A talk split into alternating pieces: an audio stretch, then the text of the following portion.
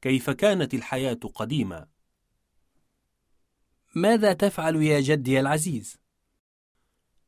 أكتب رسالة إلى صديقي عبد الجواد في المهجر رسالة وظرف وبريد وساعي بريد وهكذا؟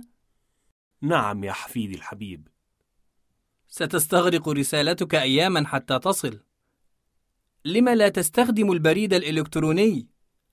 ستصل رسالتك خلال لحظات ولكني لم أتعود هذه التكنولوجيا كما أنني أحب كتابة الرسائل بالخط اليدوي انظر إلى هذا الخط الجميل هل تستطيع أن تكتب مثله؟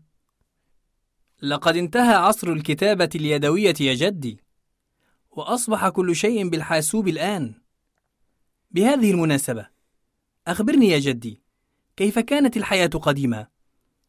الحياة قديما كانت أجمل صحيح لم تكن لدينا مخترعات حديثة مثل الآن لكننا كنا سعداء ماذا عن الشوارع؟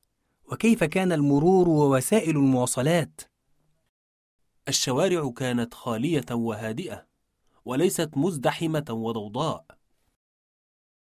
والمرور كان منظما ووسائل المواصلات كانت قليلة وأحيانا كنا نفضل المشي لمسافات طويلة بدلا من الركوب هل كنت تسكن في المدينة يا جدي؟ أنا ولدت في القرية ونشأت فيها ودرست الابتدائية والإعدادية فيها ثم انتقلت إلى المدينة لأكمل دراستي في مرحلتي الثانوية والجامعة كيف كانت القرية في الماضي يا جدي؟ القرية يا حفيدي كانت رائعة. كنا نسكن وسط الزراعات. وكانت البيئة نظيفة وليست ملوثة مثل الآن. ولم يكن هناك كهرباء ولا ماء داخل البيوت مثل الآن. وكانت المدارس قليلة.